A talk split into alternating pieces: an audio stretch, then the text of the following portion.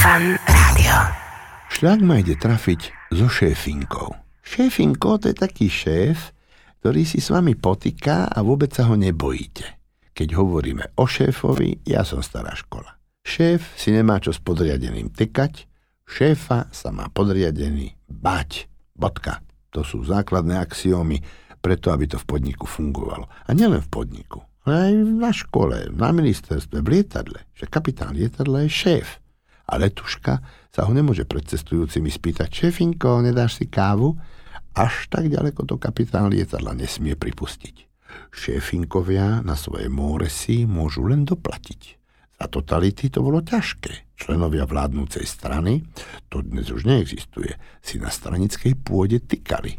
Joško, volám ti z vlády. Máš tam také voľné miesto v metalurgii? Jano by dal neviem čo za to, keby mohol robiť v metalurgii. Čože? Čože mu ponúkaš školstvo? A môže byť. Koho mám volať? Počkaj, nech to klope. Poď ďalej, Ferko. Je tu Ferko, riaditeľ šporiteľne. Sadni si, Ferko, len niečo vybavím s Joškom. V rodnej matkej strane sa cítili všetci ako šéfinkovia. My sme mali na gymnáziu riaditeľku. Učila nás ruštinu. Práve nás učila pesničku Mnoga nás divčonok v kolektíve, obľúbľaješ sa toľka v dnu.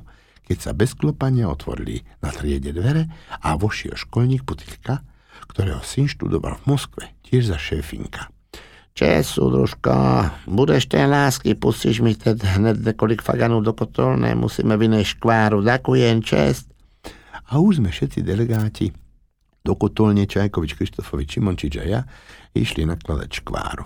To teraz nepoznám koniec tej pesničky Mnoga nás devčanov kolektíve, no vľubľáješ sa toľka badnú.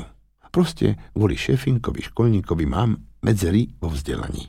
Aj na klinikách to bývalo zvykom po stranickej linke si skutočný šéfinko prednosta týkal s ostatnými, čo by šéfinkami len chceli byť. A tak občas vrazil niekto na operačnú sálu.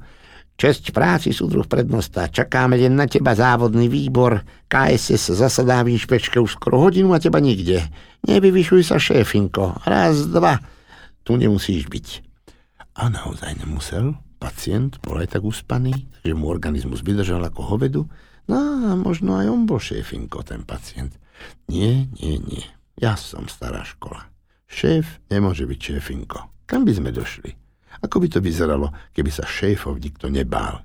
Darmo kričím, darmo volám, môj hlas je zatiaľ hlas volajúceho na púšti. Šéfinkovia sa nám premnožili. Nikto sa ich nebojí a každý s každým si tyká. To nemôže dobre dopadnúť. To chce aspoň jedného rôzostrašného šéfa, ktorého by sa šéfinkovia zlakli a ho napodobňovať. Ja keby som sa stal šéfom, mne by ste museli aj ruku poboskať, keby ste chceli so mnou hovoriť. A nie len jednu, aj druhú ruku by ste mi museli poboskať a museli by ste mi vykať, inak by bolo s vami zle. Škoda, že nemôžem byť šéfom, už ale nemám na to školy. Zostanem teda naďalej šéfinkom. A viete čo? Hm, môžete mi týkať, ale šlak ma ide trafiť so šéfinkou. Počúvate fan rádio v podcastoch.